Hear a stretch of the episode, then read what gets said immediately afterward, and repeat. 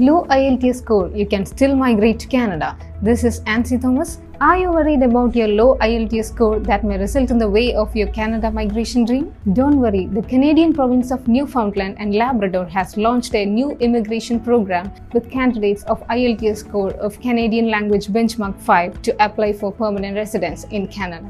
Moreover, the candidate need not have an express entry profile, but to be eligible, the candidate must achieve 60 points as per the point assessment grid.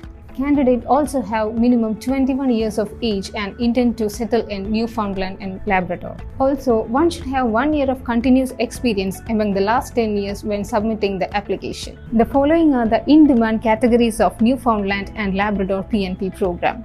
Aquaculture, technology sector, technical specialist, and healthcare. So don't miss this great opportunity. To know more about this program, contact CanApprove. We are just a call away.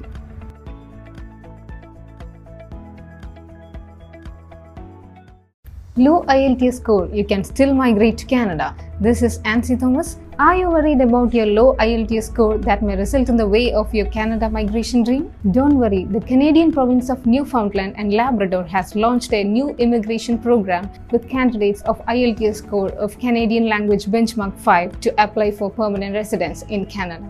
Moreover, the candidate need not have an express entry profile, but to be eligible, the candidate must achieve 60 points as per the point assessment grid.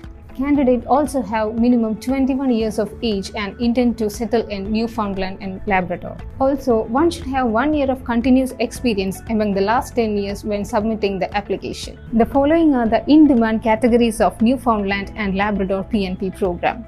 Aquaculture, technology sector, technical specialist, and healthcare. So don't miss this great opportunity. To know more about this program, contact CanApprove. We are just a call away.